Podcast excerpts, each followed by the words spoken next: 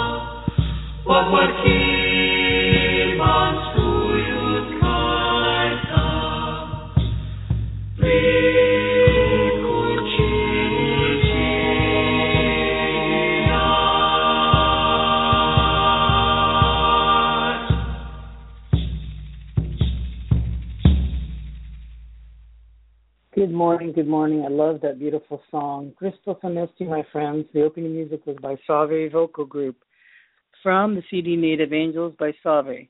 This is an awesome CD. It has many spiritual songs with Native American instruments and Gregorian chanting that are unlike anything you've ever heard. If you want to order your own copy, contact savae.org, and they're on Facebook, and they also do live shows. You can listen to them on YouTube, and you also you can get their CD at Amazon and you can listen to free on YouTube. And uh, let's see, and I've got my CD on Amazon. What I want to tell you. Anyway, I want to wish everybody a very, very happy day and uh, uh, many blessings. And let's see, I'm your host and uh, Reverend Sean McCain. I'd like to welcome listeners to Sacred Sunday. Sacred Sunday was created to provide a, a tenant and an open platform that Sunday is a special day to set aside some time for spiritual focus, meditation, and prayer. All faiths are welcome. I'm a Christian in recovery, and all Bible readings will be out of the Ryrie Study Bible, and you may use any Bible you wish. I've had many spiritual experiences, and in gratitude, we have ongoing Bible readings and discussions every Sunday. And as you know, our spiritual experiences are sometimes talked about and things like that. And we'll have ongoing Bible readings, and uh, that's what we're doing here every Sunday. I'm just focused on being my real self and carrying the message given to me. The call-in number, if you have any special requests during this hour, is 619-924-9744. And Sacred Sundays airs every Sunday, 11 a.m. Pacific Standard Time. Now let's get to our opening prayer. Let's say together, Our Father who art in heaven, hallowed be thy name. Thy kingdom come, thy will be done, on earth as it is in heaven. Give us this day our daily bread, and forgive us our trespasses, as we forgive those who trespass against us. Lead us not into temptation, but deliver us from evil. For thine is the kingdom, the power, and the glory forever and ever. Amen. We pray for all the Christians being persecuted worldwide. Their freedom to worship and lives are in jeopardy, and those whose lives are taken for distorted or evil reasons, and they have become martyrs. That's what we believe. We pray for all those suffering from violence here at home and abroad. We pray for those who are sick in mind and body and those who are lonely and uncomforted. Please forgive us, God, for our sins. We pray for the suffering for domestic violence in their own homes and freedom from addiction from all kinds. Please, God, send your mighty, mighty archangel Michael to fight against evil and protect all of us with all of your angels to watch over everyone. Our prayers go out to all those who suffer in the world, including the animals who can't speak for themselves. We also pray for the wisdom of our president and the rest of our policymakers, that they have many decisions to make, and we are praying for all the countries and for problems from all over the world and all the suffering worldwide. Thank you, God, for hearing us.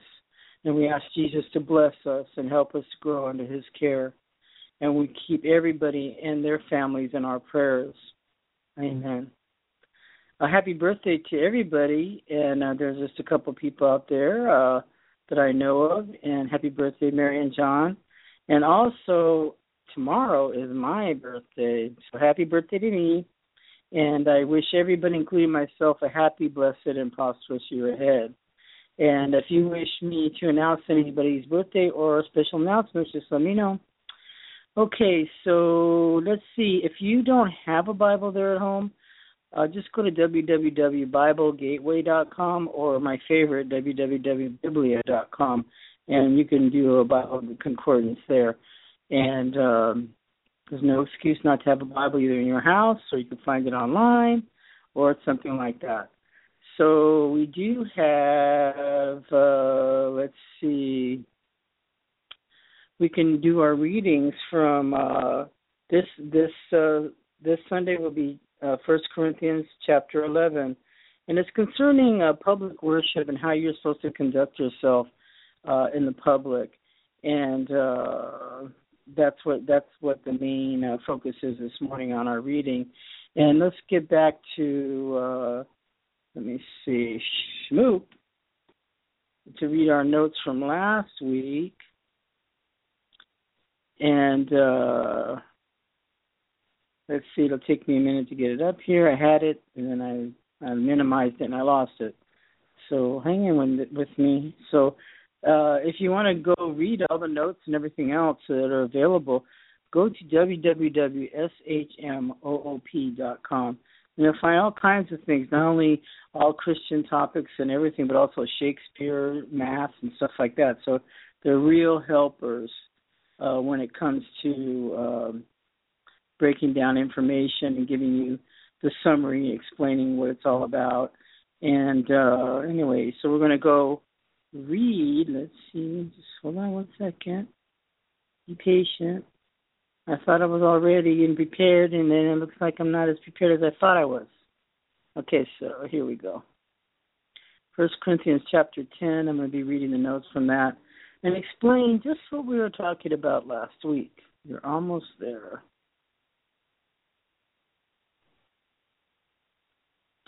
Okay, First Corinthians chapter ten.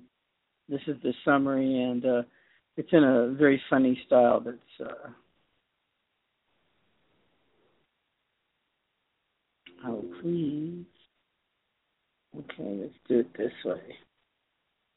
Okay, so remember it was about being selfish. So way back to Exodus, God had not a lot of great things in the olden days. Just check out Exodus for some examples. He led people out of Egypt. He parted the Red Sea and gave them manna and water in the desert. God is pretty awesome like that. And how did they repay him? By sinning their backsides off. They did weird sexual things. They tested God. They complained and bellyache constantly. They bowed down in front of idols, and God took it to them. Jeez. All this happened as a warning. Do not try this stuff with God. It never works out so well. Demonic meals. Let's go back to food for a minute. When Christians come together and share bread and wine, they're signaling their special relationship with God. The same is true for Jews who eat kosher meat sacrificed in the temple. And even though you're not forming any kind of special relationships with Roman gods when you eat their idolatrous meats, you might accidentally be making friends with demons. Wait, what? Okay, so the Roman gods don't exist, right? They're not actually gods, but they're demons. And so when you chow down on some food and drink with their in their temples, you're sort of throwing your hat in with them. That's scary. Paul just doesn't think it sounds like a good idea. One day you're drinking the blood of Christ. The next day you're drinking some demon's cup. Yuck. In other words, there is no, just say no to pagan meals. Don't be so selfish. Man, that's another thing. Stop being so selfish. The selfishness is the center of all kinds of evil things. Okay, so the Corinthians still think that this demon, eating demon meat thing is no big deal. And if non-believing friend is at a party at a shrine, wouldn't it be rude not to attend? Paul says that just because something is allowed doesn't mean it's a good idea. Paul is starting to sound like a dad again. Yes, you might, as an individual, might be fine eating this sacrificial food, but it's also mighty might tick some Christians off. That's right, selfish Solomons. You need to think of some other people's feelings too. If you're truly trying to make God happy with your actions, you're not going to do things that hurt your fellow Christians, right? Now go to your rooms and think about what you've done. So thank you, Shmoop, for your summary, and it always makes me laugh because he talk they talk to us just about the way we really are, very selfish, childish, and anyway. So uh, just be mindful that if you throw in your hat with the demons, uh, you're actually partying with them. So uh, watch what you're doing. Anyway, uh, okay, now we're on chapter 11, so get your Bibles out because we're reading straight from the Bible. And as you know, I read from the Ryrie Study Bible, and that's because this I found my initial Ryrie Study Bible in the trash, and that Bible changed my life. I wore it out by writing and reading and reading, and now I'm on my new one, second one, and so this is the one that I do for the Sunday morning service. So, chapter 11: Be imitators of me, just as I am of Christ. Discussion concerning public worship and the veiling of women. Now I praise you because you remember me in everything and hold firmly to the traditions just as I delivered them to you. But I want you to understand that Christ is the head of every man, and that the man is the head of a woman, and that God is the head of Christ. Every man who something has something on his head while praying or prophesying disgraces his head. But every woman who has her head uncovered while praying for, or prophesying disgraces her head. For she is one and the same as the woman whose head is shaved. For if a woman does not cover her head, but also have her hair cut off, but if it's a disgraceful thing for this woman to have her hair cut off and her head shaved, let her cover her head up. For a man might not ought to have covered his head covered, since he is the image and glory of God, but the woman is the glory of man. For man does not originate from woman, but woman from man. And indeed, Man was not created for woman's sake, but for woman for man's sake. Therefore, the woman ought to have a symbol of authority on her head because of these angels. However, the Lord, neither is the woman independent of man, nor is the man independent of woman. For as the woman originates from the man, uh, so also the man has his birth through the woman, and all things originate from God. Judge for yourselves. It is proper for a woman to pray to God with her head uncovered does this not does not even nature itself teach you that a man has long hair is a dishonor to him? But if a man a woman has long hair, it's a glory to her, for her hair is given to her as a covering. But if one is inclined to be contentious, we have no other practice, nor do we have the churches have God. the Lord's Supper. But in giving this instruction, I do not praise you because you have come together, not for the better, but for the worse. So at this point, I'm, I'm gathering Paul's really mad. For in the first place, when you come together in a church, I hear that divisions exist among you, and I in part believe it. For there must also be factions among you, so that those who are approved may become evident among you. Therefore, when you meet together, it is not to eat the Lord's Supper. And in your eating, each one takes his own supper first, and the one is hungry, and another one is drunk. What? Do you not have houses in which you eat and drink? Do you, or do you despise the church of God and shame those who have nothing? What shall I say to you? Shall I praise you? In in this I will not praise you, for I received from the Lord that I which I also delivered to you, that the Lord Jesus in in the night at which he had been betrayed took bread, and he had given thanks, he broke and said, "This is my body, for which is for you. Do this in remembrance of me."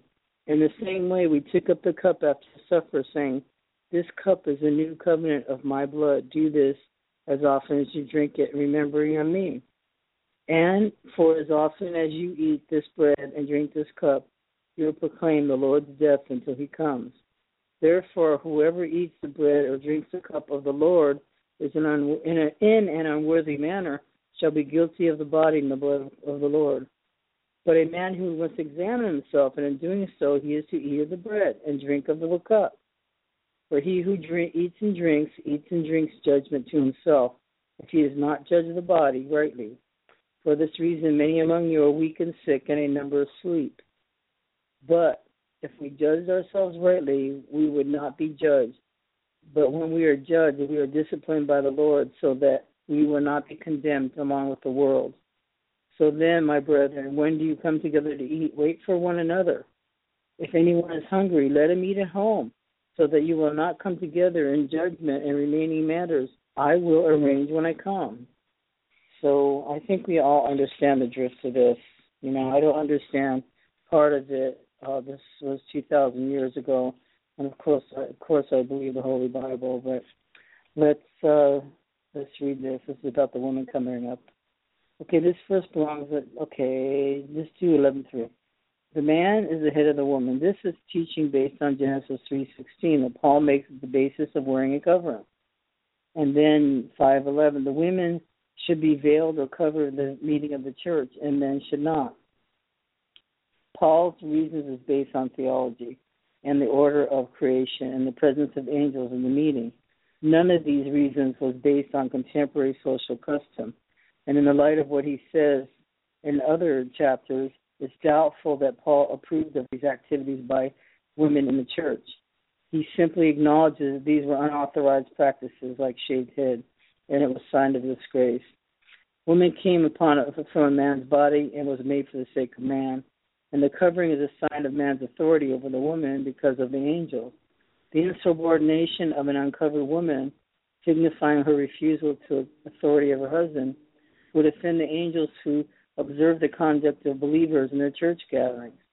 Men and women, I didn't know church, angels went to church with us. Anyway, men and women are in, interdependent, and women are not inferior to men since they give birth to everybody. Hair was given to her as a covering. This is not the same word as used in the other verses. The point here is that hair represents the proper covering of the natural realm, so as the veil is the proper covering in the religious realm. And it says, no custom of women worshiping without some form of. He said, this is the custom. When this happens, it can serve as a good purpose for distinguishing those who are faithful. When you meet together, early Christians held a love feast in connection with the Lord's Supper, during which they gathered for fellowship meals, sent and received communications from other churches, and collected money for widows and orphans. Apparently, some of the wealthier members were not sharing their food, but greedily consumed it before the poor showed up. And if the purposes of the love feast were not being realized, it's better to eat at home. Say 1123. Not necessarily directly, but unlikely likely to others, but nonetheless with authority. This is my body. This represents the body's blood and his body. Okay, notes uh, 1125, 1126. You proclaim the Lord's death until he comes. The Lord's Supper is an acted sermon looking back on Christ's life and death and looking forward to his second coming. Okay, so 1127 is talking about the unworthy manner. With an unconfessed sin, this may result in judgment, even a sickness or physical death. Therefore, each one is to examine himself before partaking. And then I'll take us up to 12, which we'll read next week. You know, this is difficult, you know, for for modern people, especially a modern woman, to read this you know that uh we uh, seem to be uh set aside from the church and all this. This is what why people have had difficulties with uh going to church that they feel that the women are treated like second class or anything. But i think here paul is saying it's a tradition to cover women to cover their heads in church. One that's really i, I don't see many churches following anymore. Uh, i do remember my mom used to wear a veil uh a, a lace, a mantilla, she used to call it, to church, and uh, you know it was really, really wonderful. Really, I was excited about wearing that stuff. So, but anyway, but now we don't see many churches with people covering their heads anymore. Two thousand years later, uh, some churches women wear hats and things like that, you know, and they turn into showpieces. So I think we're just supposed to conduct ourselves. We're on church grounds around other Christian churches. We're supposed to be modest. If we're having dinner after church, be sure to serve the poor first or those who need help first before you feed yourself. And then don't come to church and eat little uh, meals or repasts, as they're called. Don't come when you're really starving. I know I have waited and I've, I've gotten a little too hungry, at, uh, and then uh, you're really eating your first meal at church. Is it's uh, it's kind of a you know because some churches you fast before you go to church. So anyway, you're going to be hungry. But anyway, don't conduct your bring a snack or do something like that uh, because you can't conduct yourself by eating everything you know before others or going through the line twice without without uh, if there's plenty plenty plenty of extra, I guess you could. But just supposed to conduct yourself modestly. I think this whole thing is is referred to as us being modest, and we're on the church grounds, being modest and um, you know wearing a little covering your head, or or you know be a, just a blessing. And then, of course, we wear many different hairstyles now, and uh, who am I to say what people are going to wear or not wear or whatever, you know? But um, here, this is the way it was. So that was tradition, and um, I'm sure that God and Jesus and every every other thing are worried about more important things. Because so the underlying message here is don't be selfish, don't be self-centered, be modest when you're uh, when you're with these Christian people. Don't be a stumbling block.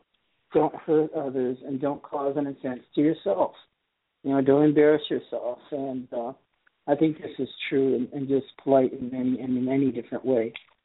We only have like five minutes, so let me see if I can. I'm gonna read you a couple of things that my best friend she gave me this book. It's called The Promise Book for Tough Times, and let's just read a couple little prayers out of here.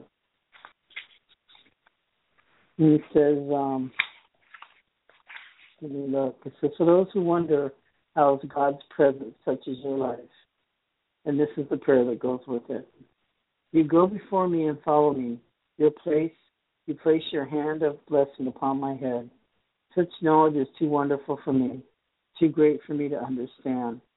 I can never escape from your spirit. I can never get away from. I'm sorry for that mix up. Uh, what has happened is that um, I have a new phone and I, I don't know how to deal with it. So I'm going to have to put it on speakerphone. I hope you can hear me okay. Anyway, uh, let's uh, let's read a couple prayers. And uh, when if this is when when you wonder if your pain will ever go away, I'll be glad and rejoice in your unfailing love, for you have seen my troubles, and you care about the anguish of my soul.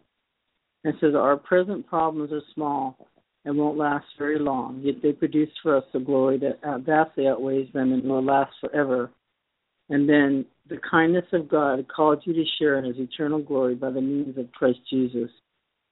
So after you have suffered a little while, he will restore, support, and strengthen you, and he will place you on a firm foundation. And that is, of course, First Peter five ten. And then God will wipe away every tear from your eye, and there will be no more death, sorrow, or crying or pain. All these things will be gone forever. And we're going to be looking forward to reading that in Revelations 21:4. That's in our future. And um, anyway, we're going to thank you for listening this morning. Sorry for the slight technical glitch.